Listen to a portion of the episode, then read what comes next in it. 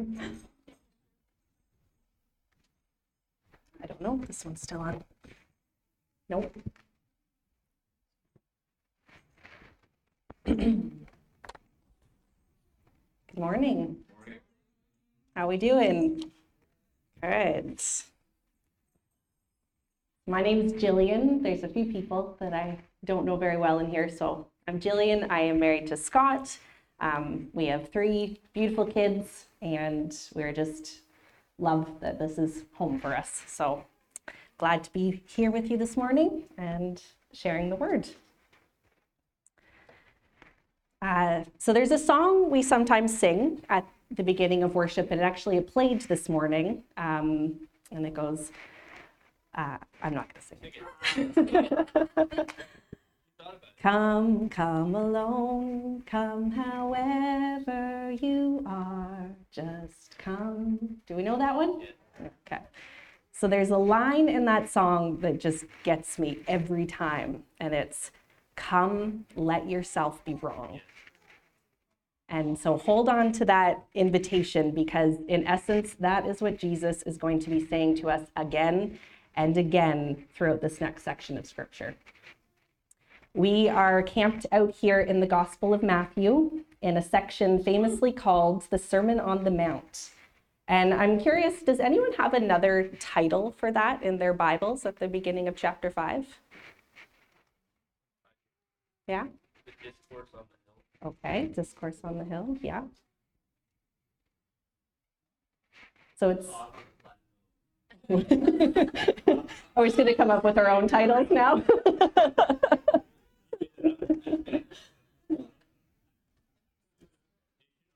yeah. So sometimes I it's called Jesus presents the kingdom or in my version like the NLT version I have it says Jesus' call to righteousness. So this sermon is a collection of teachings and it was given to beautifully made and yet ordinary broken people like us to show how to live in God's kingdom and how to live righteous lives, which is just a Bible way of saying in right relationship between me and God and between me and you. So we are at the beginning of what is almost a sermon within the sermon. Over the next six weeks, we will be unpacking six teachings Jesus presents. Each one starts with, You have heard it said, where Jesus quotes a command from the Old Testament, followed by Jesus saying some version of, But I tell you, where Jesus outlines his new teaching. Now, this comes directly following the statements that Tom unpacked for us last week, where Jesus says that he has not come to abolish the law, but to fulfill it. So he is not correcting or overriding the law in any way, but instead he lays his teaching alongside it, alongside it as the way the law will be fulfilled. So Jesus is not here to give us more rules to follow. He is not after our obedience to rules for the sake of checking boxes boxes. He wants to get at the root problems that make all the rules a necessity. He is after our hearts. He is wanting to renovate us, to take down the walls and the ugly wallpaper and all the grime that is caked on. And he wants to strip us down to the studs, to the people we are, which is people created in the image of God. And it's for this renovation of our hearts that he presents these teachings. So he makes six of these, you have heard it said, but I tell you statements, each of them building on each other and culminating with, you are perfect as you are to be perfect as your Father in heaven is perfect. So he's leveling us up. He is going to cover topics of anger, lust, divorce, lying, revenge, and loving your enemy. And the question is how are we going to respond to these teachings? Or, as Tom presented a few weeks ago, when are we going to stop nodding along? Jesus, in his infinite wisdom and his full and complete understanding of both the human heart and God's will, delivers these teachings so beautifully and so intelligently and in such a way that no matter where you are at this moment, no matter where you find yourself, no longer nodding along, he presents these teachings with an invitation to come and let yourself be wrong. Jesus is about to get really into our business here, personally and professionally, privately and publicly. And if we get to the end of these six teachings and we're not a bit shooken up and we don't feel convicted, then we're missing the point. So come, let yourself be wrong. Alternatively, though, if we make it through these teachings, which build and build and finally culminate with be perfect as your Father in heaven is perfect. And if we get there and we think, darn, that's impossible, I'm kind of a terrible person, I'll never be righteous, then we're also missing the point. Come, let yourself be wrong. Matthew ends the entire sermon with this verse, Matthew 7 28 29. When Jesus had finished saying these things, the crowds were amazed at his teaching because he taught as one who had authority. These are Jesus' teachings, guys. His presentation of the unshakable kingdom of God. They are as challenging today as they were when he first presented them, but they are spoken by one with authority. By the one who Paul would later say, who began the good work in you and will continue his work until it is finally finished. These teachings are as much a promise as they are instructions, and Jesus always keeps his promises. So, with that framework, we're going to get into the first teaching today, but I'm going to pray first.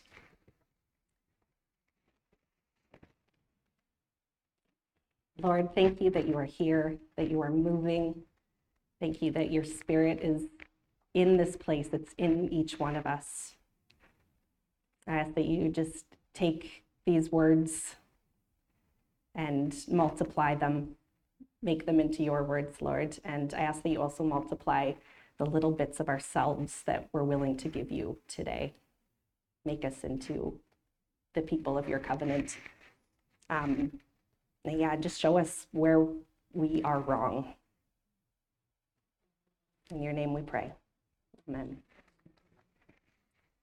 So, first up is Jesus' teacher on anger. And your Bible may have the heading murder, which I was a little alarmed with when Tom first gave me the scripture I was teaching on. um, it focuses on our heart postures related to anger and contempt.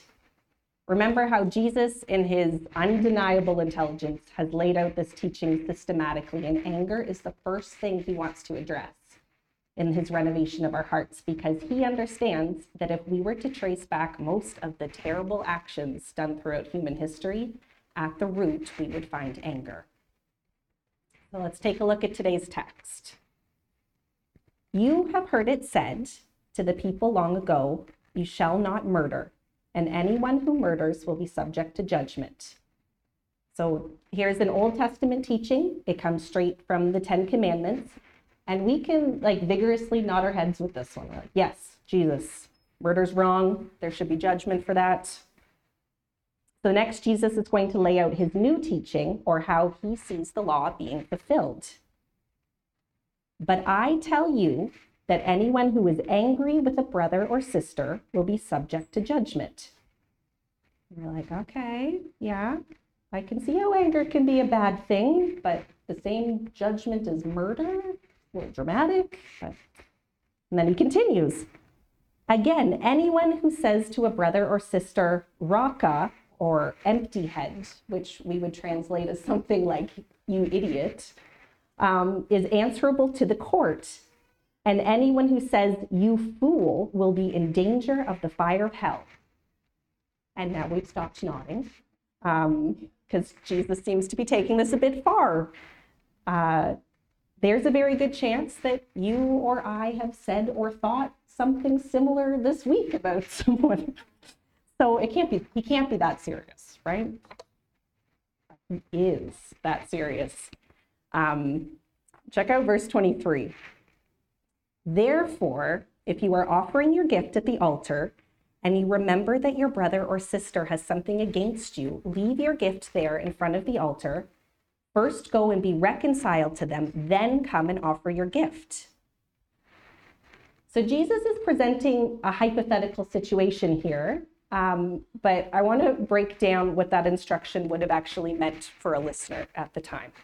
So he's speaking to the crowds in the Sea of Galilee, somewhere in the north of Israel.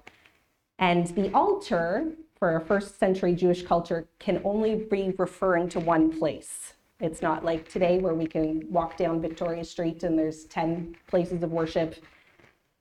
Does anyone know where the altar would be at that time? That's right, in Jerusalem, which is 130 kilometers away. So, hypothetically, you're a peasant and you're living in Galilee, and once a year you make your pilgrimage to Jerusalem, you offer your sacrifice in the temple, and you suddenly remember that your neighbor back home is ticked off with you for some reason. And by the way, your I don't know if I said this, but your your sacrifice would be a live animal. So you're traveling with your goat or something like that. And so then you get there and you leave your goat with the priest and you hike 130 kilometers back to your neighbor and you do your best to reconcile them with them. And then you hike 130 kilometers back and you hope someone's been feeding your goat and it's still there and you offer it as a sacrifice. And it sounds ridiculous and laughable, but it's proving Jesus' point that he's taking anger very seriously and he wants us to do the same. So, what is anger and why does Jesus take it so seriously? So, anger is a spontaneous response, a feeling within our bodies, and its primary function is to alert me of an, instru- an obstruction to my will. So, it's to alert me to an obstruction of my will. And in this sense, anger in itself is not a sin. But I really love Dallas Willard's line here Headaches are not a sin, but do we really need them?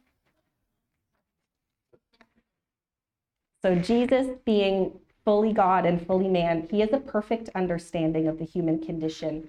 And he knows that rarely do we stop at the basic function of anger as an alert, as pain as an alert. And that more often than not, we indulge the anger. And when we indulge anger, it always does some kind of harm. If you think about how you feel when someone is angry with you, you have, they haven't said or done anything to you yet, but there is some harm there. You can feel it. Anger in itself does violence to another.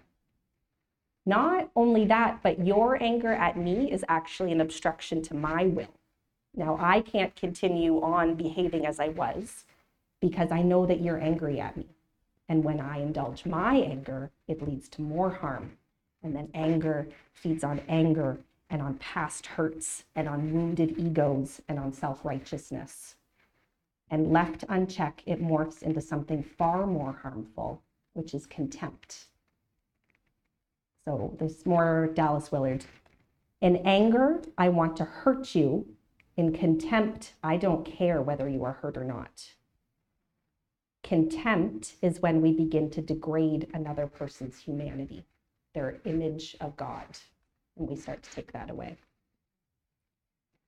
This is the behavior Jesus calls out when he says, Anyone who says to a brother or sister, you idiot, is answerable to the court. And anyone who says, you fool, will be in danger of the fires of hell.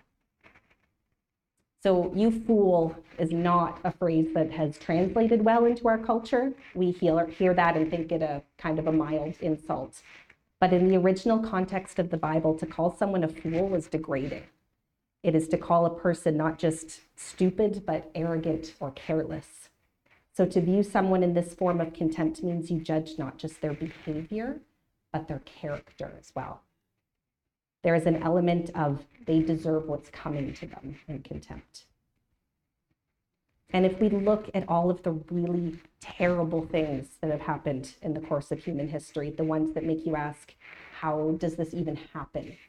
Things like Holocaust or slavery or genocide or human trafficking, they all start with the belief that someone or some group of people are less than human. And that's what contempt is.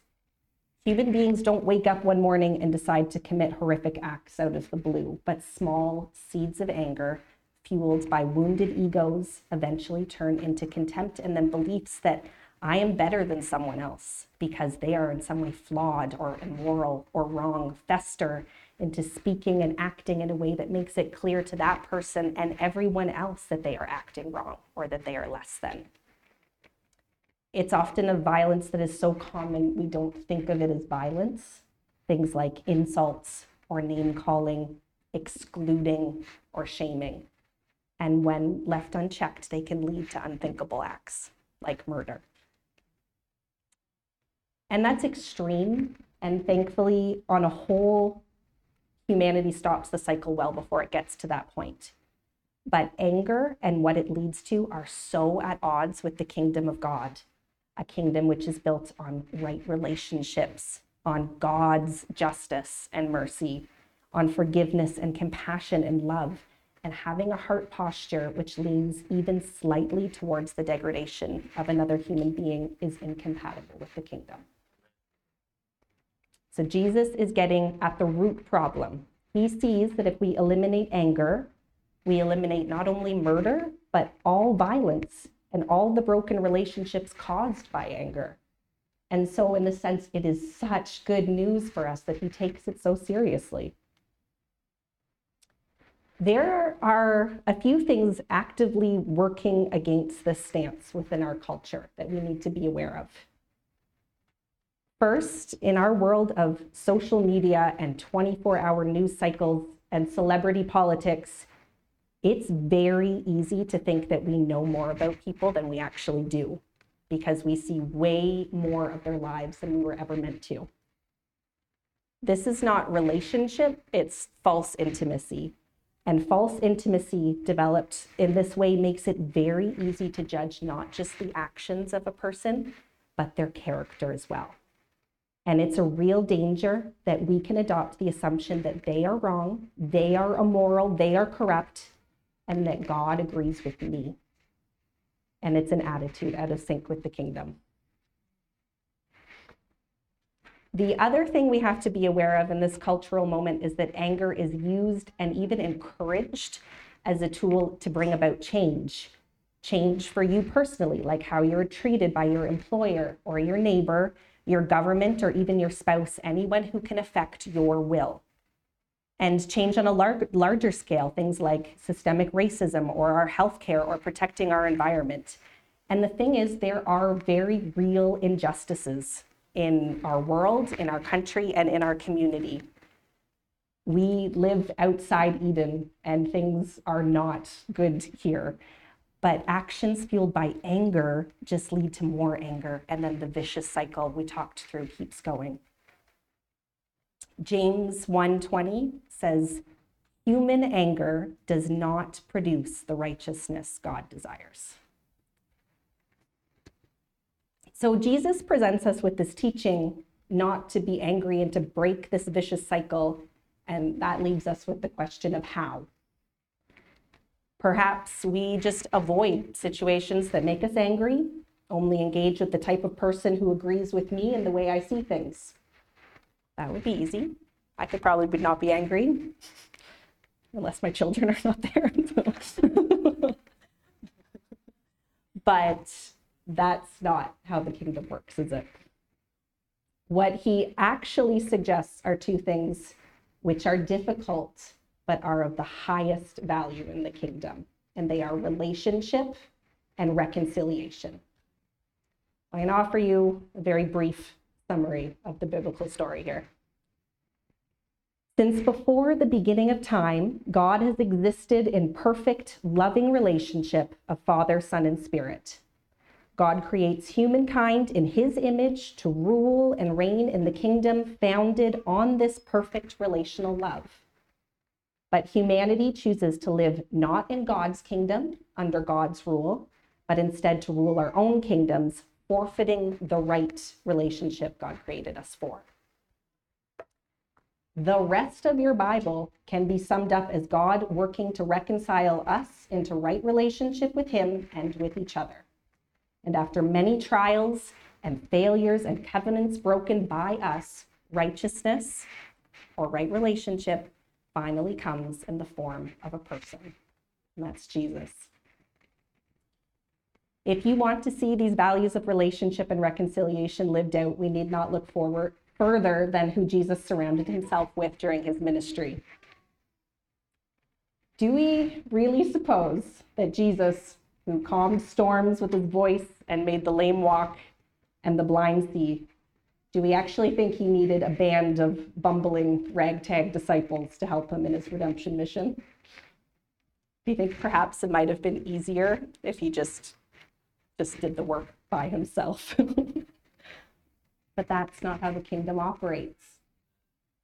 He gathers to himself a group of followers, which include Matthew, a former tax collector who's employed by Rome and considered a traitor to his people. And then there's the number of working class men who Matthew probably collected unfair taxes from. And then Simon the Zealot, a former member of an extremist group looking to overthrow the government Matthew was employed by. I think it's safe to assume there would be some conflict.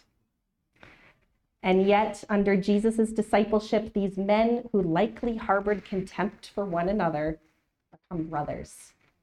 They reconcile with each other and they become righteous by it. So back to our teaching text. Let's look again at Matthew 5:23.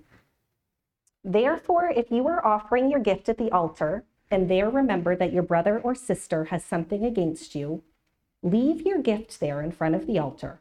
First go and be reconciled to them, then come and offer your gift. It's a biblical truth that our relationship with God is tied up with our relationship with each other. And if you are feeling disconnected or far away from God, there could be many reasons for that, but one may be that you're at odds with someone else. So take note, though, this passage does not say, if you remember you have something against a brother or sister, but that they have something against you because this is not about me. I cannot be in the kingdom of God while I am in the kingdom of self. Reconciliation cannot be about me and the ways I have been hurt. It's always about love for the other. So I just want to take another look at an interaction between Jesus' disciples and what kingdom reconciliation looks like. So this is from later on in Matthew, Matthew 20, 24. When the ten heard about this, they were indignant with the two brothers.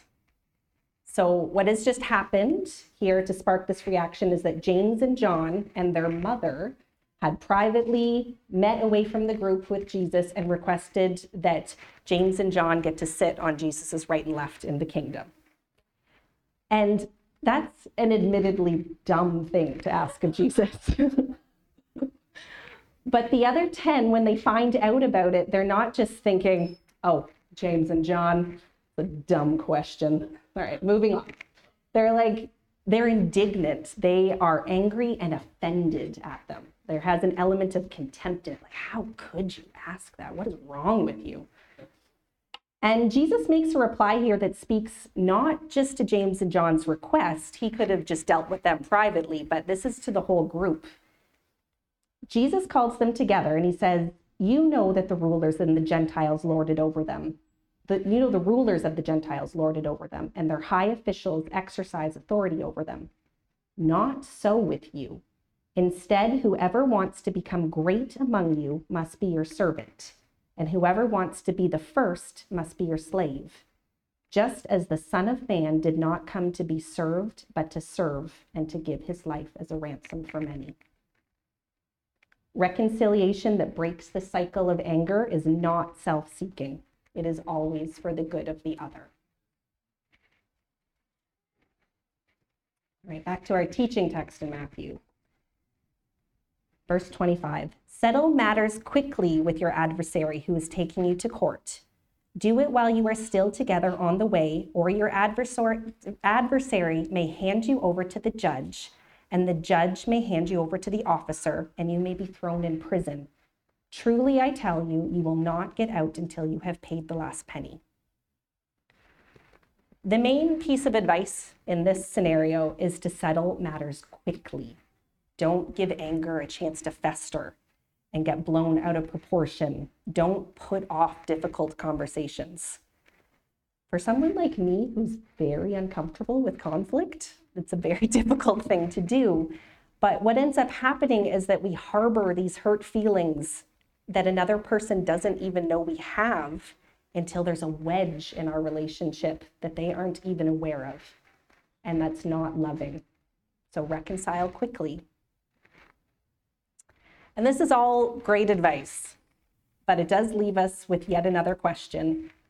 What if the other person won't be reconciled? What if you have attempted in love and humbleness to settle the matter and it can't be settled? Then you take heart in knowing that day by day, hour by hour, you're being formed by the Spirit into a person of righteousness, a person of the kingdom. And you trust that rather than planting a seed of anger, the seed of love and compassion and forgiveness you plant will eventually and slowly lead to a renovation of the heart, which is the point. Another quote by Dallas Willard. Thank you. We do not control outcomes and are not responsible for them, but only for our contribution to them. Does our heart long for reconciliation? Have we done what we can? Honestly? Do we refuse to substitute ritual behaviors for genuine acts of love? Do we mourn for the harm that our brother's anger is doing to his own soul to us and to the others around him? If so, we are beyond the righteousness of the scribes and Pharisees and immersed in God's ways. Mm-hmm. All right, one more example from the life of Jesus. If you're familiar with any biblical stories, the title of today's teaching, Jesus and Anger, may bring to your imagination a scene we will get to a year from now in the Gospel of Jesus or the Gospel of Matthew, where Jesus turns over the tables in the temple court and he creates a whip and he drives out the money handlers who were taking advantage of people in that temple. And it's an event written about in all four Gospels. It actually happened, and it is usually interpreted as an act of righteous anger. And in his righteous way, Jesus did bring justice to those people who were being taken advantage of. But there is another story of Jesus, one that is an act of reconciliation, an act that is so powerful that no matter if you believe Jesus Christ is the Son of God who came to take away all sins, or you just think he was another man, his actions changed the entire course of history. Can you think of a time where Jesus' adversaries would not reconcile with him, where they took him to court and they handed him over to the judge and the officer who did not release him until he paid the ultimate price. He did not respond to their anger with anger, he responded with forgiveness and the most spectacular act of sacrificial love. we worship a God who is so powerful, he could easily just wipe evil off the planet. It would be far easier and faster way to accomplish the law that way, guys. but instead, he chooses to work with us in the slow process of renovation to make us righteous because he longs for a relationship with us, broken and sinful as we are. To remember Jesus' work on the cross is to remember that we are beloved to God. And that is the sustaining thought that's going to make all of this possible. That's how we live in the way, the way Jesus is calling us to, together with the Spirit. Brennan Manning says, If I am not in touch with my own belovedness, then I cannot touch the sacredness of others. So when you find it difficult to not give in to anger, when you find it difficult to seek reconciliation, When you look at your neighbor or your brother in law or your political leader or your church leaders, and it's difficult to look past their behavior and still see them as the image bearers that, of God that they are, remember your own belovedness and help it remind you of theirs too. So I'd like to leave us with a few questions to ponder and to challenge us to actively be people of kingdom reconciliation, others centered reconciliation with each other in this community and with all of the beloved image bearing people that you share your life with. These are my questions for you. Where in your life are you choosing to be angry? That's when it's it's not, you know, the instant, oh, I'm angry. Okay, moving on. But where are you choosing to linger and to indulge that anger? Who do you need to be reconciled with? And how are you allowing God to remind you of your own belovedness and the belovedness of others? And we'd like to offer prayer ministry um, after church and in our community groups um, as we kind of start to wrestle through some really big topics in the next few weeks. So keep an eye out for that if that's something you're interested in. Um, and I wasn't quite sure how I was going to end today yet, but um, just with everything we've been doing this morning, I think I just want to read again a scripture Tom read to us last week from Jeremiah 31, um, and just remind us that that, like I said, these are Jesus's words and Jesus's teachings, and He keeps His promises. And so this is the covenant that Jeremiah foretold when Jesus came. So it's in Jeremiah 31. I'm going to start in verse 33.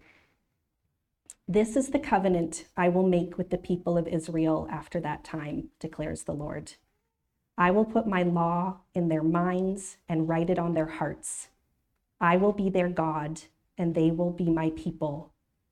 No longer will they teach their neighbor or say to one another, Know the Lord, because they will all know me from the least of them to the greatest, declares the Lord. For I will forgive their wickedness and will remember their sins no more. I'm going to end in prayer. Thank you. Thank you, Lord. Thank you that this this is your work. This is what you're here. You came to do within us, and um, yeah, just have your way. Holy Spirit, increase our faith, increase our expectation. We love you, God. Amen.